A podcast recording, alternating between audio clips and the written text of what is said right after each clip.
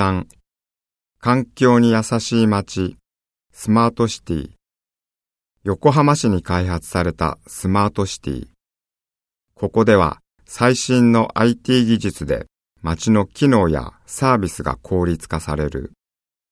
環境にも優しく、太陽光などの再生可能エネルギーが積極的に利用され、また、今年の秋には燃料電池車を利用したカーシェアサービスが世界で初めて導入される予定だ。